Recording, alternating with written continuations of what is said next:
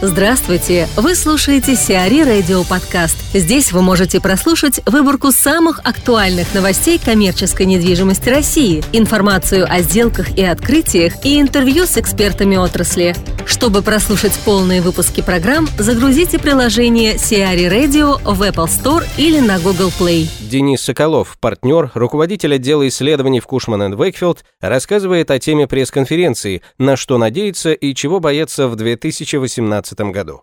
Почему мы решили в том числе говорить об грядущих выборах? Именно поэтому, потому что ваш первый вопрос как раз связан именно с этим. То есть это явно то, что людей волнует. На самом деле тема выборов в 2018 году – это такой важнейший, да, важнейший фактор, важнейший геополитический, политический, экономический фактор. Да, несмотря на то, что мы все, конечно, не сомневаемся в результатах выборов, мы не знаем до сих пор, какая будет повестка дня следующего президентского срока. И это очень важно, потому что от этого будет зависеть, как будет развиваться бизнес. Продолжим ли мы снова затягивать пояса, например, или наоборот снова, там, допустим, да, снова у нас начнет расширяться и развиваться ритейл, потребительский рынок. Большой вопрос, да, именно нам, как бизнесменам, нам, как консультантам, нам нужно иметь сценарий и быть готовыми, в принципе, к любому развитию событий, которое нас ждет в следующем году. То есть это мероприятие, можно сказать, это как разработка сценария такого? Да, мы хотим, мы хотим поделиться, мы хотим поделиться нашим видением, нашим взглядом, потому что бесполезно, да, бесполезно прогнозировать, что будет там через год, через два. В свое время один мой знакомый биржевой трейдер, когда я спросил, какие у него были прогнозы по там, ценам на одну из групп товаров, он сказал, у меня прогнозов нет, у меня есть позиции. Да? То есть, конечно, позиция есть у каждого бизнеса, но здесь очень важно уметь быстро среагировать и создать. Каждая компания сейчас должна иметь такую стратегию, которую можно легко, относительно легко адаптировать к динамике экономического развития. Потому что весь базовый прогноз, если мы посмотрим на базовый экономический прогноз, мы увидим, что это рост экономики в пределах меньше 2%. Но это означает, что при таком, вот при таком прогнозе, в общем-то, надеяться особо не что. Да? Но с другой стороны, есть действительно варианты, есть конкурентная борьба, при которой ты должен победить своих конкурентов, есть риски. Ты должен просто все это учитывать, чтобы быстро, быстрее других среагировать на те изменения, которые нас ждут. А что нас ждут изменений в следующем году, это несомненно. Сентябрь – это прекрасный день. Мы на самом деле хотели бы и раньше, но скорее речь идет в данном случае о технической стороне дела. Потому что лето, лето – это затишье, да, сентябрь – это то время, когда, когда люди начинают планировать всерьез уже, планировать на практике следующий год. Сейчас все корпорации разрабатывают бизнес-планы, уже краткосрочные бизнес-планы на 2018 год. И, в принципе, именно поэтому мы со своими сценариями, наша задача помочь им разработать их стратегии в рамках развития рынка в целом? Ну и в целом развитие рынка, как вы думаете, скорее позитивное?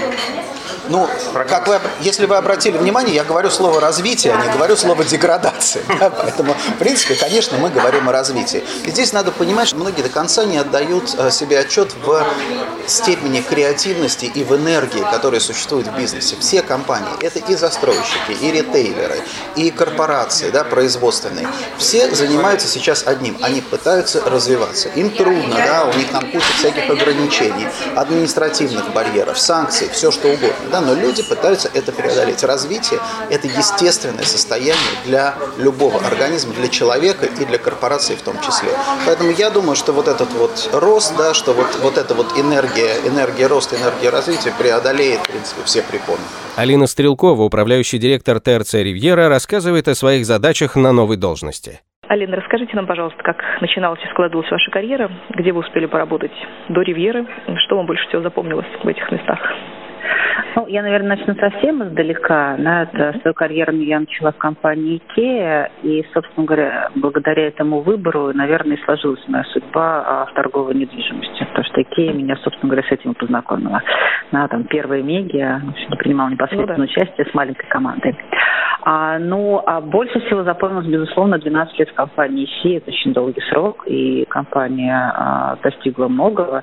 Да, там, в частности, вместе со мной мы брали много объектов под управление. Uh-huh. А, и когда я стала компанию, под управлением было 7 торговых центров. Ну, что достаточно значимый опыт, который, в общем-то, дал а, большой толчок моей карьере. И тот опыт, который я получила в компании ИСИ, безусловно, даст а, сейчас хорошую базу для там, тех достижений, компаний, те, которые стоят а, сказать, передо мной в торговом центре «Ривьера». Ну, давайте как раз к целям и задачам перейдем. Что вы перед собой ставите? Что кажется вам первоочередным на данном этапе? Ну, первоочередной а, задачей, безусловно, это заполнить торговый центр законом с качественными операциями, интересными uh-huh. для потребителя, а, увеличить посещаемость и, как следствие, а, вывести это на а, ту, ту доходность, на которую этот торговый центр заслуживает. Uh-huh. А почему именно Ривера? Чем вас так привлек этот проект? Я убеждена, что у торгового центра колоссальный потенциал, который до сегодняшнего дня, может быть, не был раскрыт в полной мере. Это один из самых красивых объектов на московском рынке. Да, он иде, да, идеально построен, да, у него прекрасная концепция. Я думаю, что там с любовью и заботой да, можно достигнуть mm-hmm. очень хороших результатов.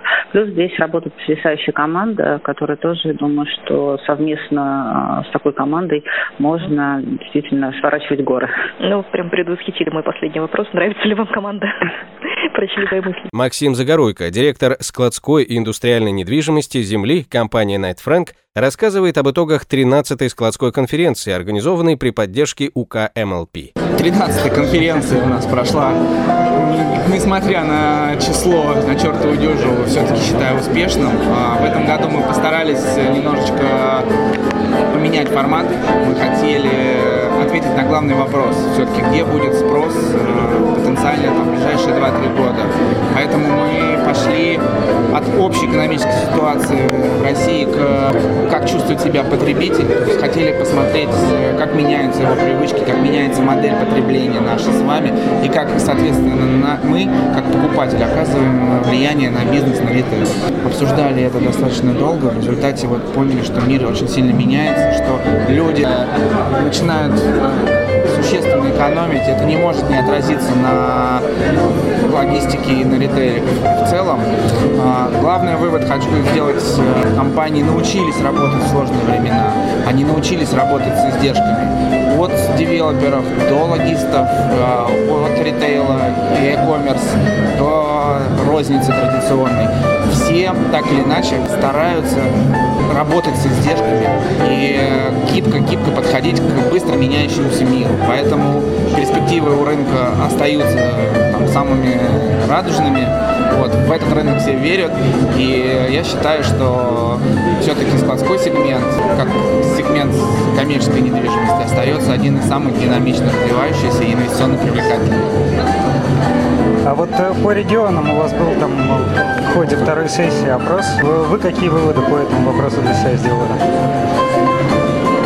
Регионы остаются по-прежнему одними из самых интересных, э, и мы на самом деле по нашему отчету даже видим, что доля сделок в регионах растет. Это говорит о том, что Москва и Питер все-таки э, потихонечку утрачивают да, свои лидерские позиции, компании развиваются в регионах. Так или иначе, там в целом растет покупательский спрос в регионах. В Краснодарском крае растет, на юге России растет, в Владивостоке растет. То есть туда вливаются инвестиции, правительство э, разрабатывает много программ да, поддержки там местной экономики.